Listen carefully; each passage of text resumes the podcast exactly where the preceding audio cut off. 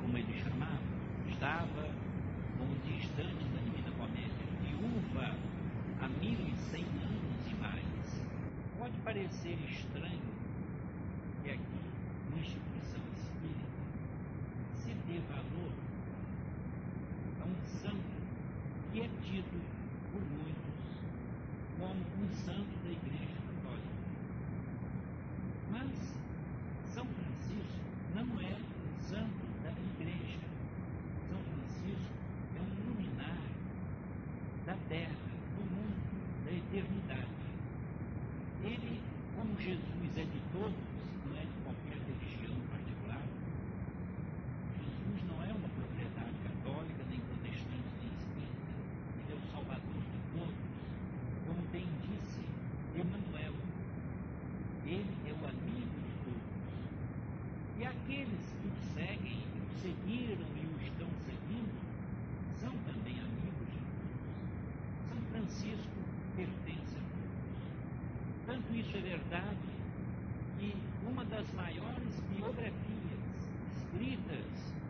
O Santo de Assis foi escrito por um protestante, Sabatier.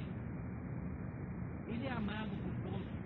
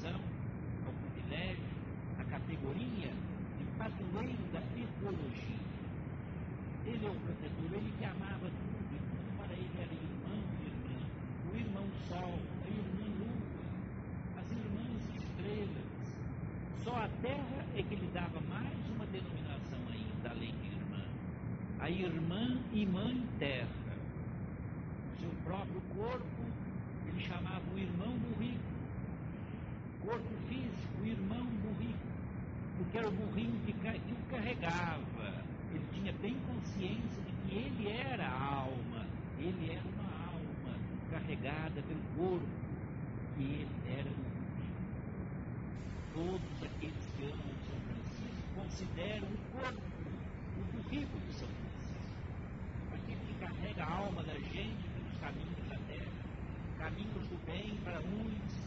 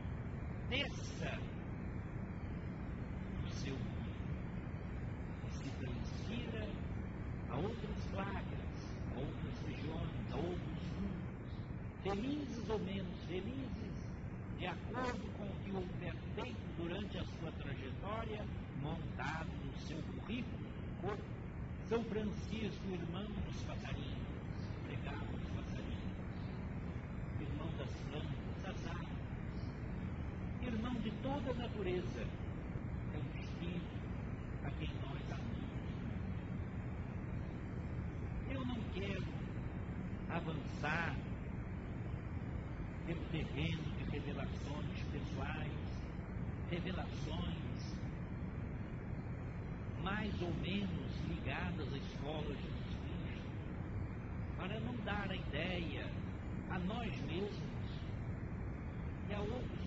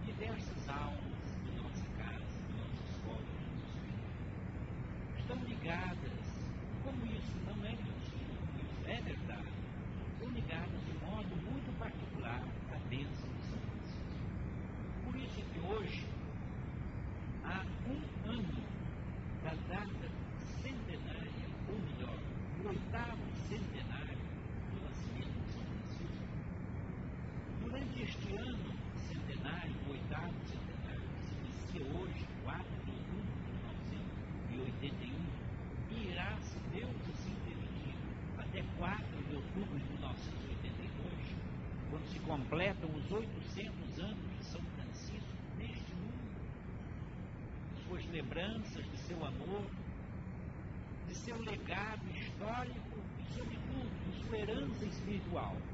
Nós queremos Deus também por servir de atendê-los.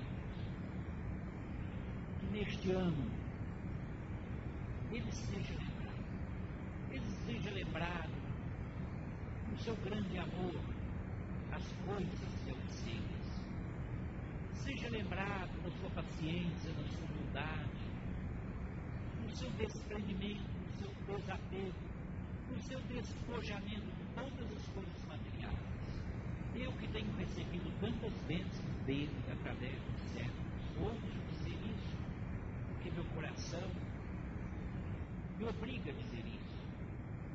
Como Beethoven escreveu, que eu tenho no coração e preciso. Que eu tenho no coração e preciso que saia. Alguns daqui, aqui presentes, também foram grandes beneficiários, pobrezinhos e assim é justo que a nossa casa reverencie este nome abençoado, lembre o seu espírito e a sua obra, o seu amor a Jesus e o seu amor à humanidade. Nestes 800 anos de amor e de saudade, para nós, nestes 800 anos de amor e de ajuda da parte dele, Há tanta coisa para lembrar dele. A sua oração simples. Ó Senhor, faça de mim um instrumento da tua O cântico do sol que ele fez louvando a natureza. Bendizendo o sol, a lua, as estrelas, a terra. As florezinhas que ele deixou, não propriamente escritas por ele, mas pelos seus discípulos. O Frei Junípero, o Frei Leão,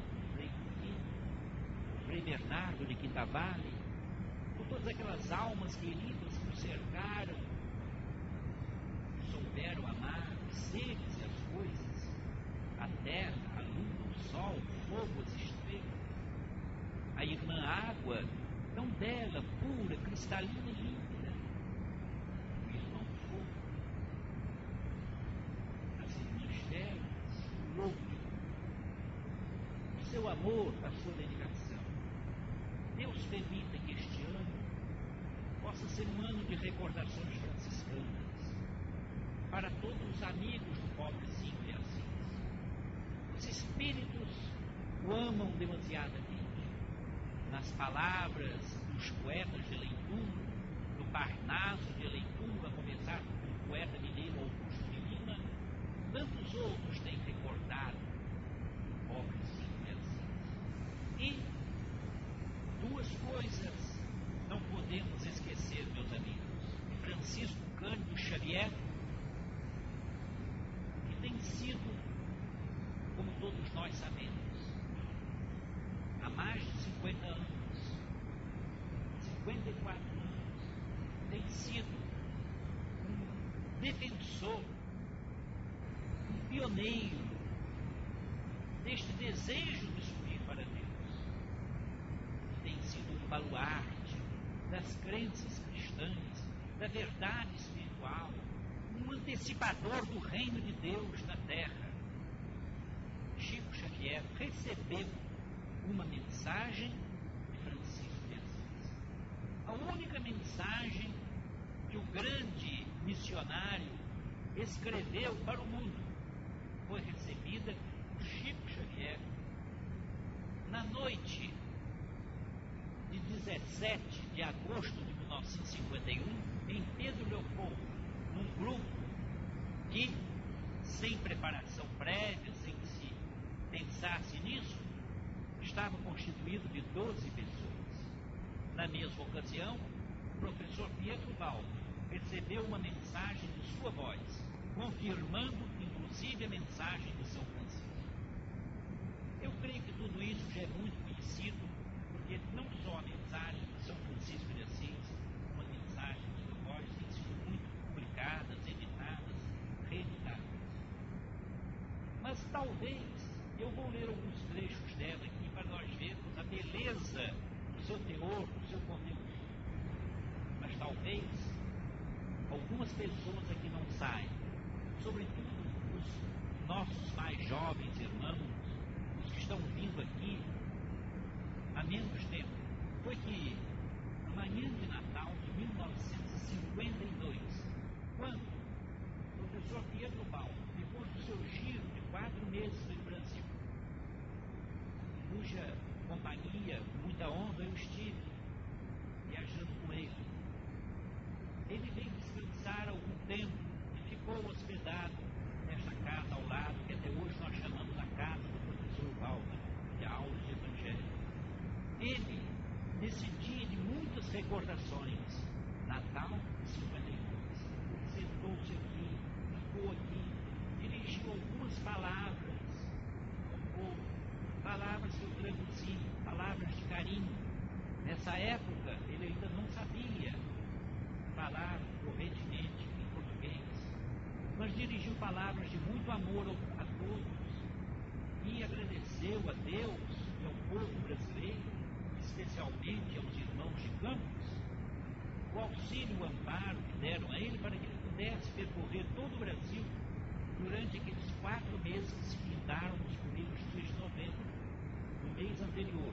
E depois ele me contou eu tive a oportunidade de falar várias vezes disso aqui e para os mais novos aqui de nossa casa, neste dia que nós, humildemente, modestamente, iniciamos as também humildes e modestas comemorações do oitavo centenário de São Francisco, ele viu o Espírito de São Francisco entrar na porta dianteira de nossa escola, parar aqui no interior do templo, de frente esse biombo que está ali, que já ali, embora diferente, um outro, e estender as mãos sobre a escola, sobre o nosso povo, sobre os filhos de Deus que aqui estavam, e abençoar a escola Jesus Cristo.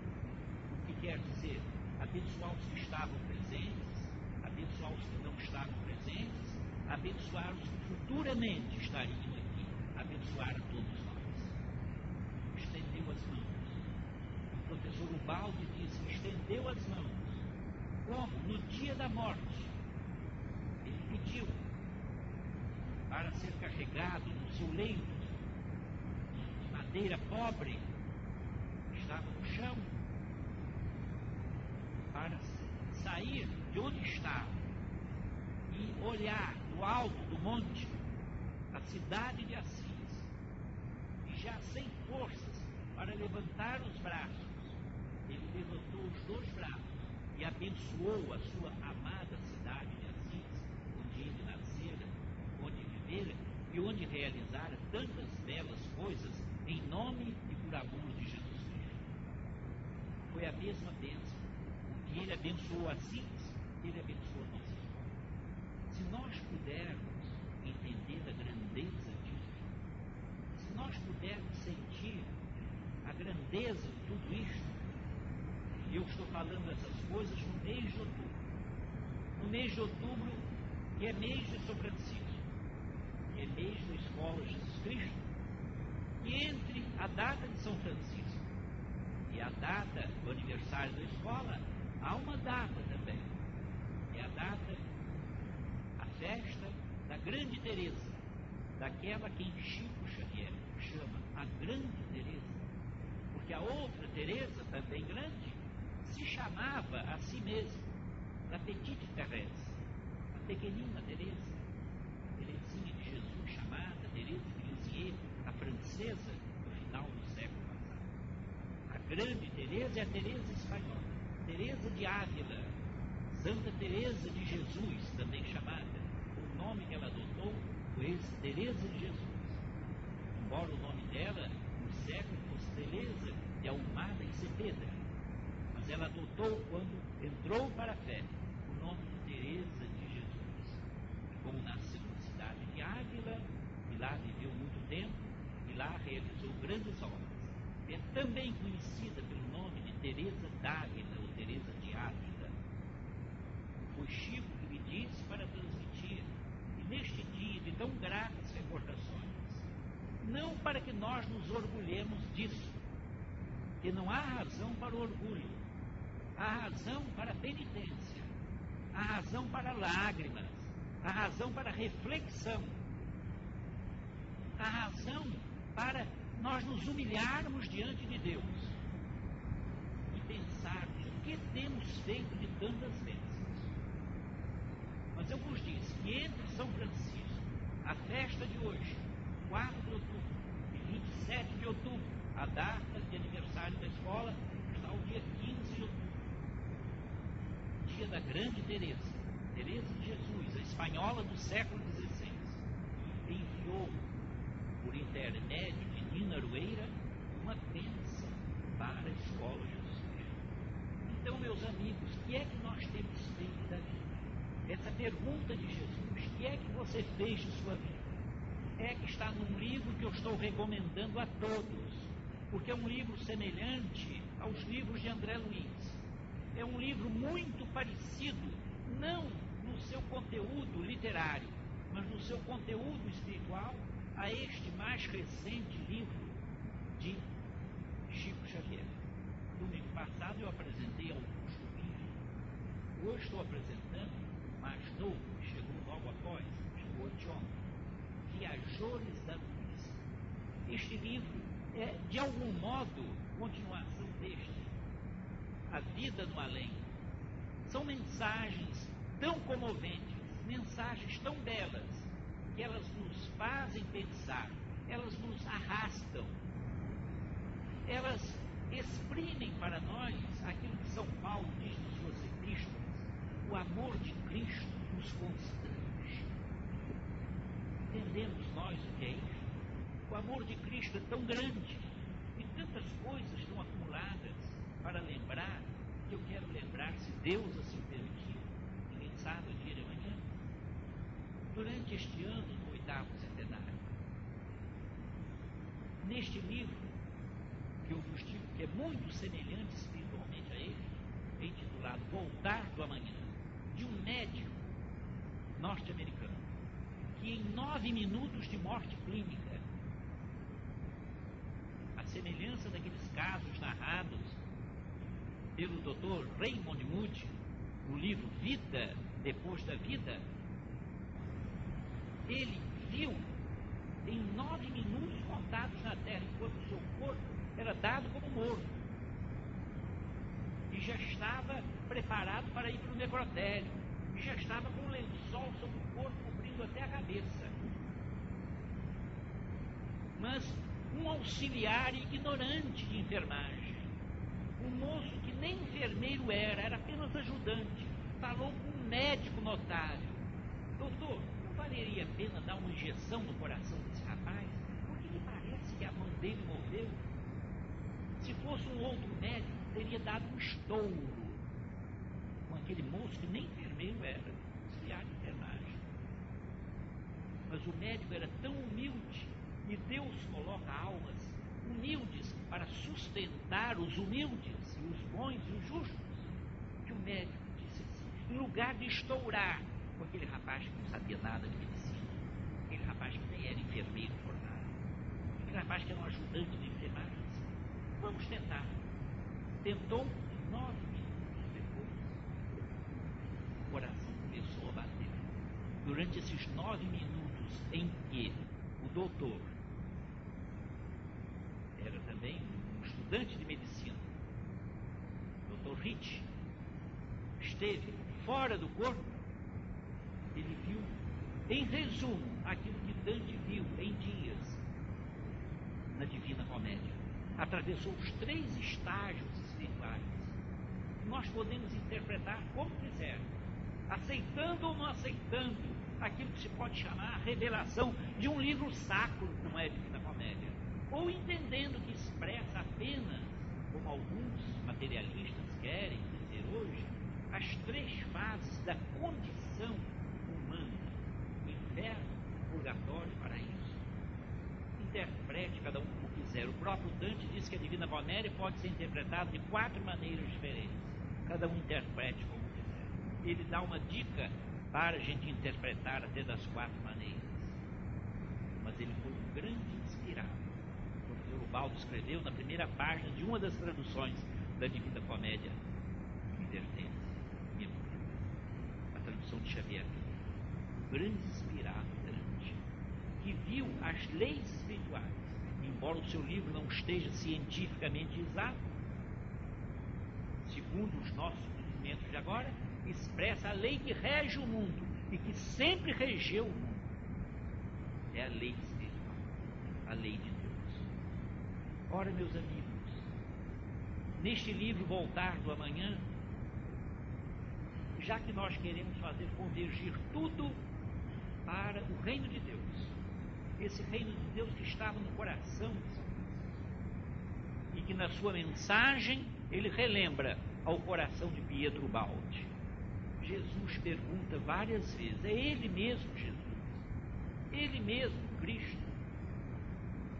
E George Ritchie viu o seu desdobramento espiritual, que durou nove minutos terrenos, mas foram como séculos de aprendizagem que marcaram a sua vida de uma maneira tão bela que somente lendo esse livro podereis entender e sentir, sentir e chorar chorar e ver que o coração da gente é obrigado a renovar-se, porque o amor de Cristo nos constrange. Nos constrange mesmo, nos aperta, aperta por dentro. É como ele diz: agora eu entendo por que, os evangelhos dizem assim. Jesus chegou junto de Mateus, de Filipe e disse assim: segue-me. A força de Cristo para aquelas almas que o amavam que estavam ligadas a Jesus. Era uma força tão grande que quando Jesus disse a cada um deles: segue-me, diz o Dr. Jorge Critt, eles não podiam fazer outra coisa senão segui-lo. A força desse segue-me é tão grande para quem ama Jesus, para quem ama a Jesus, que a pessoa não pode fazer outra coisa senão obedecer. Enquanto a alma não ama Jesus, Jesus dirá mil vezes: segue-me a pessoa lê, segue, relê, segue, prega mil vezes sobre essa palavra, segue. Jesus disse a Levi, segue-me. E Jesus abandonando, e Levi abandonando tudo, seguiu. Nós somos capazes de ler isso mil vezes, de comentar isso no culto doméstico mil vezes, de pregar nas tribunas, espíritas ou não espíritas, católicas, protestantes, mil vezes, de conversar sobre isso mil vezes, de meditar e chorar sobre isso mil vezes. Mas poucos são aqueles que, como Levi e Filipe e André e Pedro e Bartolomeu, como diz o Dr. Jorge, eles não podiam ter feito outra coisa. Eles ouviram, segue-me. Mas não podiam fazer senão seguir mesmo. Que a força daquela palavra e a força daquele amor eram superiores a tudo na vida. Superiores à terra, superiores à condição humana, à famosa condição humana tão falada hoje.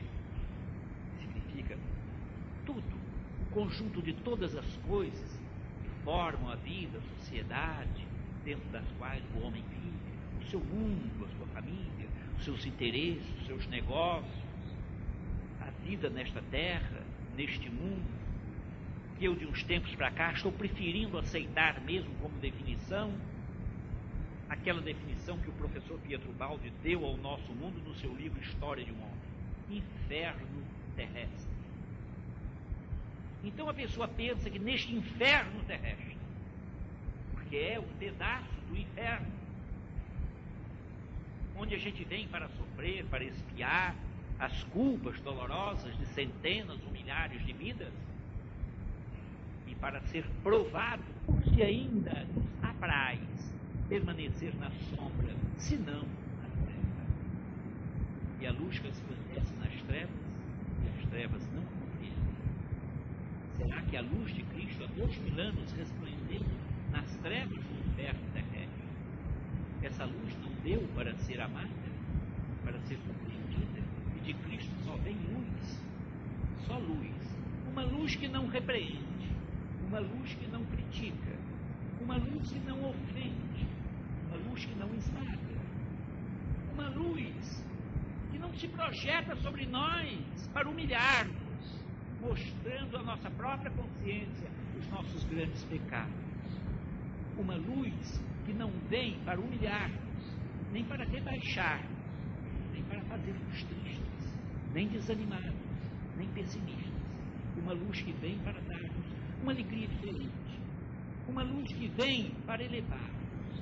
Uma luz que vem para iluminar o nosso caminho da condição humana tão infeliz e tão triste, de nós pobres degredados, pobres exilados do céu, cidadãos dos céus, caídos no inferno terrestre. Essa luz bondosa que o cardeal Newton chamou luz bondosa. Essa luz é realmente bondosa. Essa luz bondosa vem para animar-nos, para socorrer-nos. Essa luz não nos critica, a luz resplandece apenas nas trevas. Será que finalmente não queremos compreendê-la? Não queremos aceitá-la? A grande prova da vida é esta. Dizem os Espíritos que escreveram o livro, os quatro evangelhos, através do Senhor Polignon, os quatro evangelhos chamados de Justino, que a grande prova da vida é esta. O homem tem a luz. A luz aparece diante deles, diante dele, mais ou menos luminosa, segundo a sua suportabilidade espiritual. Luz mais forte, certamente, para os que podem enxergar a luz meridiana do sol. Luz mais fraca, mais tênue, para os iniciantes do caminho de Deus. Mas o homem, esta é a grande prova da vida. A todo homem a luz é manifesta. Ele veio porque ele era luz para manifestar-se a todo aquele que está na terra. E a luz resplandece nas trevas, e as trevas Daí dizer no livro que a grande prova da vida é esta: estar diante da luz, receber a luz, ouvir a palavra da luz, que é Deus, e ou aceitar a luz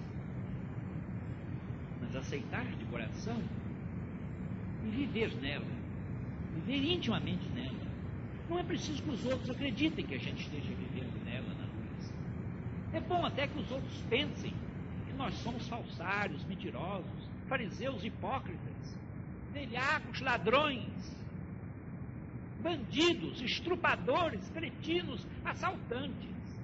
Porque Jesus sofreu, foi humilhado até a morte, morte de cruz. E é bom que a gente aceite a luz debaixo do chicote de Satanás. É bom, porque essa luz brilha mais dentro da gente. A gente fica com mais segurança que a luz, de que está também participando das aflições de Cristo, como diz São Paulo. De que está também tendo na alma as marcas de Cristo. Vede as marcas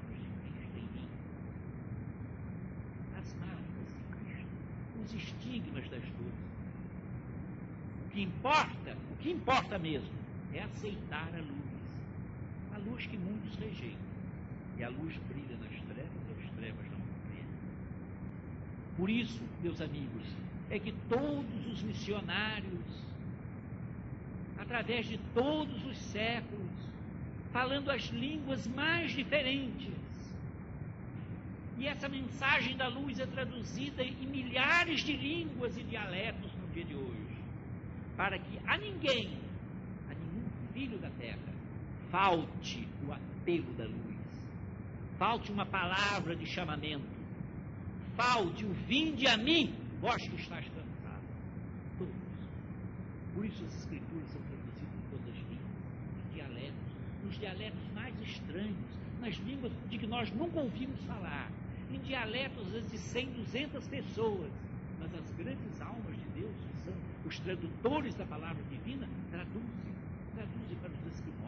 traduzem para pequenas tribos da Ásia Central, traduzem para grupos de pequenos habitantes em ilhas minúsculas da Melanésia, da Micronésia, da Oceânia, para selvagens da África, da Austrália Ocidental, para os indígenas do Brasil, em toda parte, os filhos de Deus que amam a luz, que querem a luz, estejam dentro da Igreja Católica, protestante, dentro do Espiritismo, sem catolicismo, sem Espiritismo, sem protestantismo, mas com amor no coração, estão ajudando as almas médicos, às vezes sem fé. Neste livro aqui, uma mensagem luminosíssima de um homem que não tinha religião. E que poucos meses depois de sua desencarnação, deu uma mensagem rica de amor e de espiritualidade. Está aqui a mensagem. Então Deus nos chama de mil maneiras e é preciso atender. Eu vou ler-vos apenas umas poucas palavras da mensagem de São Francisco. Mas queria que, junto dessa mensagem, Chico viu uma grande luz na hora da mensagem. Porque muita luz. Na hora ele não chegou a ver o Espírito de São Francisco, mas sabia que era o Espírito de São Francisco. E depois de terminar, segundo o velho costume de Chico, que ele conserva até hoje, terminada a leitura da mensagem, depois que todos comentam o que querem e perguntam o que querem, ele fornece. Lógico que quando há tempo, quando há oportunidade, ele fornece algumas explicações sobre o que aconteceu de espiritual, de invisível, durante a recepção da mensagem. Então ele disse que viu a distância, é a chamada psicometria de ambiente, na definição científica de Ernesto Bozano. Ele viu o professor Ubaldi, antes de vir para o Brasil, meses antes, ir até o túmulo de São Francisco e orar no túmulo de São Francisco e pedir a bênção dele para a sua tarefa no Brasil. Só eu sabia disso. E não tinha falado isso com Chico, não houve tempo. A reunião, enquanto se fez a mensagem, foi seguida duas horas depois que o professor Pietro Baldi chegou a Pedro Leopoldo, na tarde de 17 de agosto. Às seis horas nós estávamos sentados.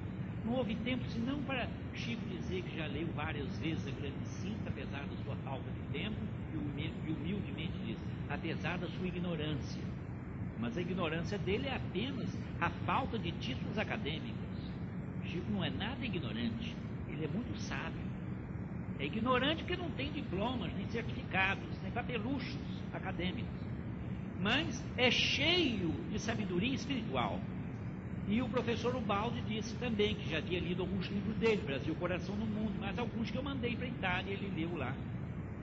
Não sabia falar português, mas lia, porque sabia espanhol, era professor de inglês, de francês. Leu mais ou menos o português, deu para entender. Não para conversar, mas para entender mesmo. Chico então viu isso. E mais outras coisas. Essas coisas, enquanto o professor Ubaldi viveu, eu escondi. Porque senão muita gente iria fazer romarias à casa do professor Ubaldi. Como Chico. Chico não tem mais tempo. Pensaste que André Luiz não desejaria escrever mais algum romance sobre tantas coisas novas que certamente ele tem experimentado na vida espiritual? Será que nós achamos que Emanuel não tem vontade de escrever mais alguns romances? Pelo menos dois eu sei que ele tinha vontade de escrever. Um sobre Simão Pedro e outro sobre Santo Inácio de Antioquia. Onde está o tempo? O povo fica em cima de Chico. Depois desse pinga-fogo de televisão, são milhares de pessoas que nunca leram um livro dele. Só querem autógrafo. Você tem um livro com autógrafo de Chico, aqui, ó, autógrafo de. Quer dizer, uma vaidade. Há muitos tipos de vaidade. Isso é vaidade espiritual, pouco, mas é. Eu quero ter um livro para dizer, eu também tenho. Você tem, mas eu também tenho. Não lê. Não leram nada.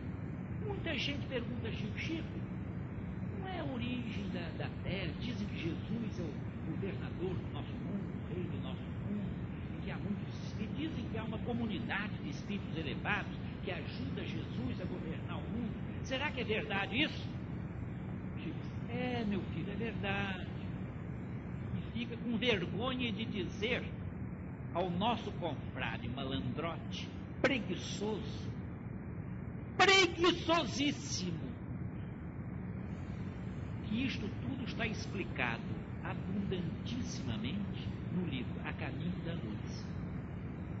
Daqui a pouco vem um e diz assim, Chico, dizem que Maria, mãe de Jesus, curava os doentes e tinha muito poder espiritual, curou muita gente, diz que ela consolava muitos doentes.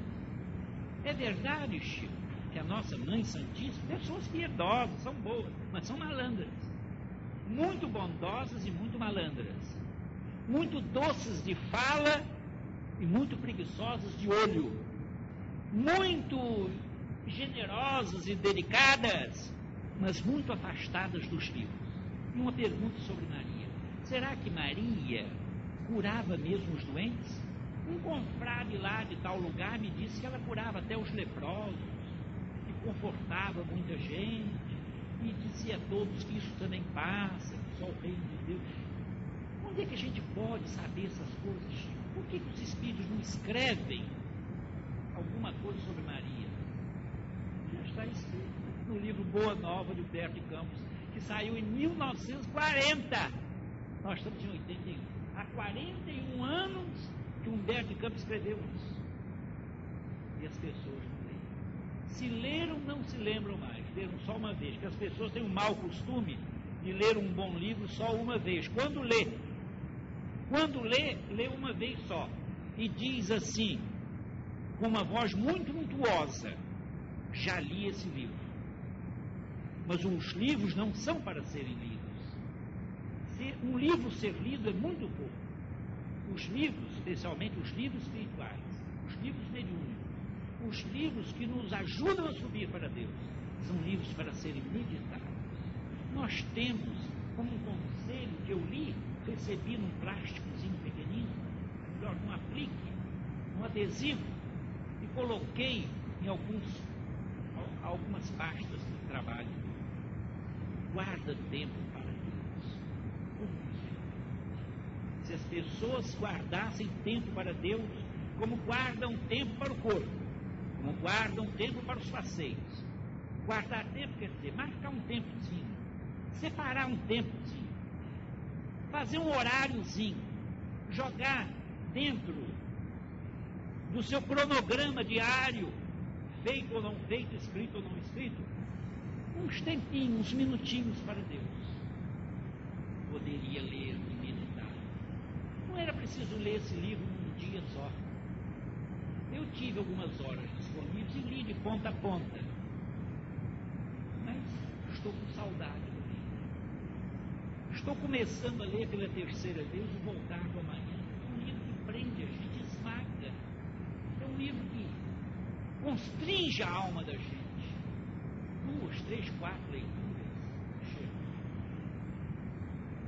No entanto, as coisas sobre Maria Santíssima já estão escritas no da leitura a grandeza dela. Que Chico diz que os espíritos superiores não sabem nem falar, nem o que dizer, tão grande ela é. E que Alta de Souza diz: Mãe dos anjos e das flores, e mãe de nossas mães, cheias de amor, meigas e eternas Assim, e o nosso comprado vai perguntar se há alguma coisa. Não é só olhar para as livrarias, só ler os livros psicografados. São livros de amor. Esses livros valem muito, porque são livros feitos com amor, o amor dos nossos benfeitores, o amor dos espíritos sábios e bondosos, que escreveram coisas maravilhosas, confortantes, que levantam o nosso ânimo e nos ajudam a subir para Deus. É preciso amar esses livros.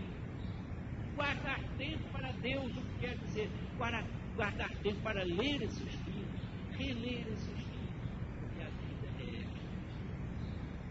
Eu estou falando em comemorar, estamos iniciando hoje, comemorar um ano que Deus fez, um ano, este ano do oitavo centenário. Mas quem pode garantir que todos nós estaremos aqui, mesmo que queiramos?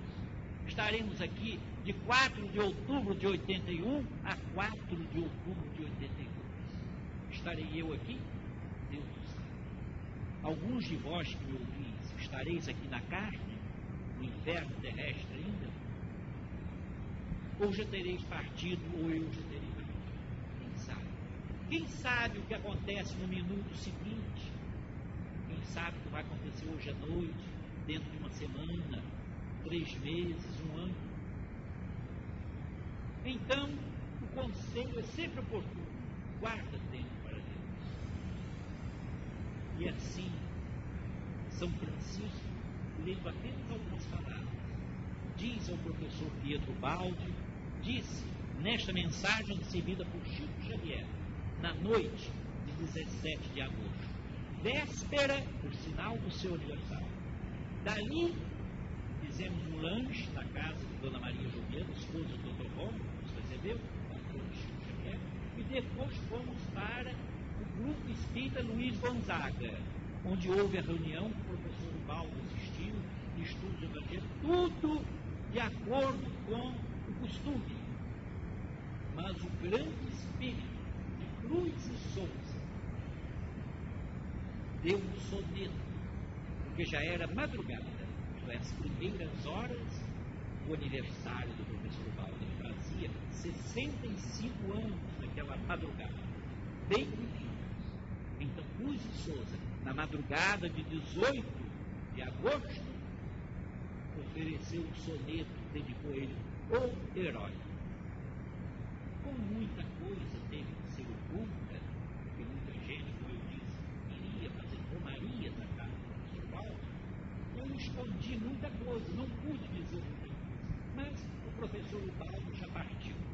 Eu achei que era meu dever, como aliás aprendi isto, vários autores e espíritos têm dito isso.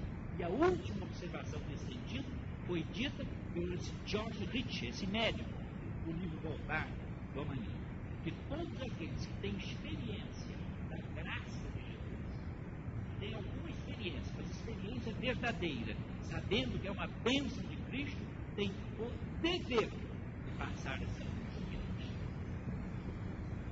Quem quiser acreditar, porque Jesus falou e também não foi feito. Muitos disseram que ele expulsava os demônios pelo príncipe dos demônios. Ele não foi crido. Tanto não foi crido que acabou sendo torturado pela polícia romana da época e foi assassinado com dois ladrões no alto do Calvário. Não foi crido.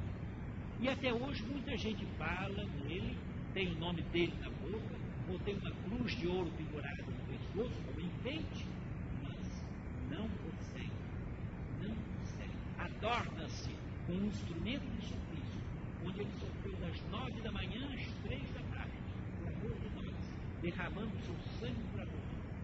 A cruz que era para os celerados, para os bandidos, para os criminosos, hoje é um enfeite de ouro que brilha no peito das pessoas que gostam de cruz de ouro, mas ainda não entenderam que a cruz que Cristo carregou não foi de ouro, foi de madeira bem pesada, e ele caiu várias vezes até o caminho. Como não podia dizer tudo, eu esperei o tempo. Agora o professor Ubaldo já desencarnou. Eu estou dizendo aqui isto, posso ser mal interpretado, mas achei que devia dar meu testemunho de tantas coisas belas que se passaram nesta noite de São Francisco. Então, na terceira edição do livro que eu escrevi, 30 anos com Chico Xavier, nesta edição que saiu na semana passada, Chico preferiu, eu resolvi abrir o coração, escutar Beethoven, que que eu tenho dentro do coração é preciso que saia.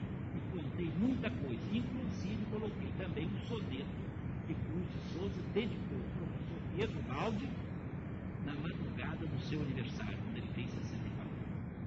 Coloquei estas duas mensagens e contei muitas coisas, inclusive o que aconteceu com a mãe, o espírito da mãe do professor Baldo, nessa noite, e ele, as provas, o filho dele, Franco Baldo, Francesco Baldo, Franco Baldo, e da sua mãe, Lavínia Aleori Ubaldi, que também falou em italiano, e Chico repetiu sem saber o que estava falando em italiano.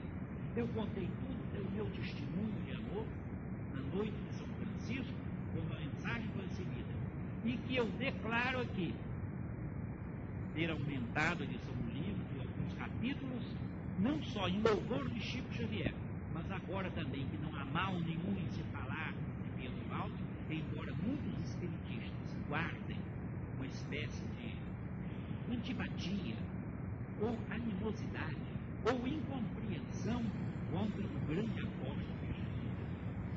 Não importa. Jesus até hoje é mal visto, os escritores escrevem contra Jesus, Jesus aparece em anedotário indecente, tá? os apóstolos, céu, os anjos, Cristo, Deus aparece em tudo, o nome de Deus aparece em sambas, o nome de Cristo aparece em camisetas, o nome de Cristo aparece em anedotas, não, há mal nenhum que o nome abençoado de Pietro Baldo seja tido como um nome de heresiarca, embora entre nós não haja heresias. Muita gente não liga, não quer, há espíritas mesmo os livros, mas Pedro Baldo não quero. Eu fico só com o Evangelho. Eu ouvi espíritos que disseram, eu leio só o Evangelho. Eu sou Baldo é para quem entende muito, para gente é sábia, eu sou sábio. É triste isso. Não é para sábio.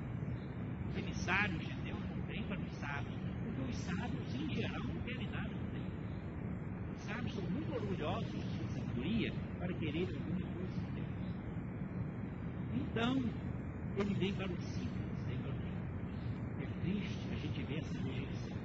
Mas Jesus foi rejeitado. Os apóstolos foram rejeitados. Allan Kardec tem sido rejeitado. Inventaram, tem inventado tantas coisas contra Kardec. Na França, apareceu até um escritor, velhaco como ele só, que se disse filho do neto de Allan Kardec, bisneto de Allan Kardec, e escreveu um livro cheio de o seu trabalho. Ora, Allan Kardec não podia ter neto nem bisneto, porque simplesmente não teve tempo. Mas ele escreveu coisas infames. Então, neste mundo, neste universo terrestre, aparece Augusto dos Anjos, sem que ninguém pedisse, escreveu Chico Xavier soneto de que está no prefácio da edição da Federação Espírita Brasileira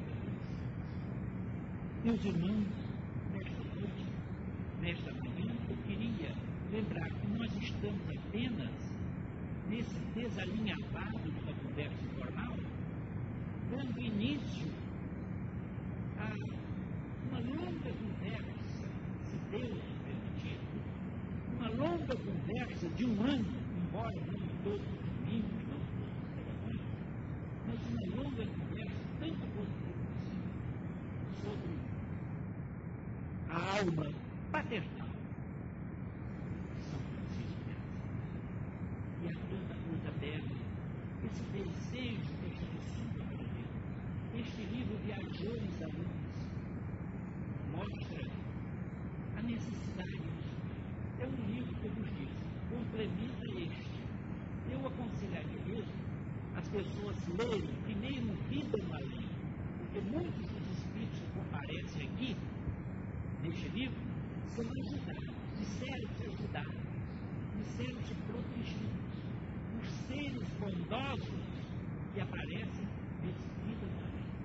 E aparece aqui até a alma simples de uma pobre suicida, Maria da Glória, e ajudou rapazes vítimas de um terrível desastre de trem em que morreram deles. E ela se comunicou com Chico Xavier e disse assim, não pense que eu sou algo elevado. a humildade dessa pobre mulher que estava socorrendo dia e noite os rapazes feridos. Depois que tudo passou, devido horário, ela deu uma mensagem, ela é trazida pelo grande e bondoso Emanuel para dar um testemunho de humildade, de bondade, simples e pura a todos nós. Não pensem, por favor, não pensem que eu sou uma alma elevada. Eu sou uma pobre alma que partiu da terra com muitos problemas. E muitos problemas tristes enfrentou depois. Mas Jesus concedeu a graça de ajudar aqueles pobres muitos Mas ela diz, eu quero agradecer nesta hora em que Deus me permite escrever pela primeira vez. Eu quero agradecer a fulano e fulano. Deu os nomes de duas pessoas que já haviam morrido há muito tempo. Estive para visitar Tudo isso depois foi verificado o Caio Ramachote, filho do nosso Ramachote, que aqui, o Chico, conosco da última vez. Ela agradeceu a duas pessoas dois italianos descendentes, dois paulistas descendentes que disseram do caixão pobre dela, caixão miserável saído da Santa Casa, passava, aqueles dois homens disseram, vamos orar pela pobre Maria da Glória, porque a igreja recusou preces para ela, recusou a missa, impediu, porque ela justiça. Pois bem, muitos anos depois ela agradece aqueles dois homens que nem espíritas eram, eram o círculo esotérico da comunhão de pensamento, dois esoteristas, que disseram, na reunião do círculo às seis horas, nós vamos orar por essa pobre mulher aqui, a igreja não permite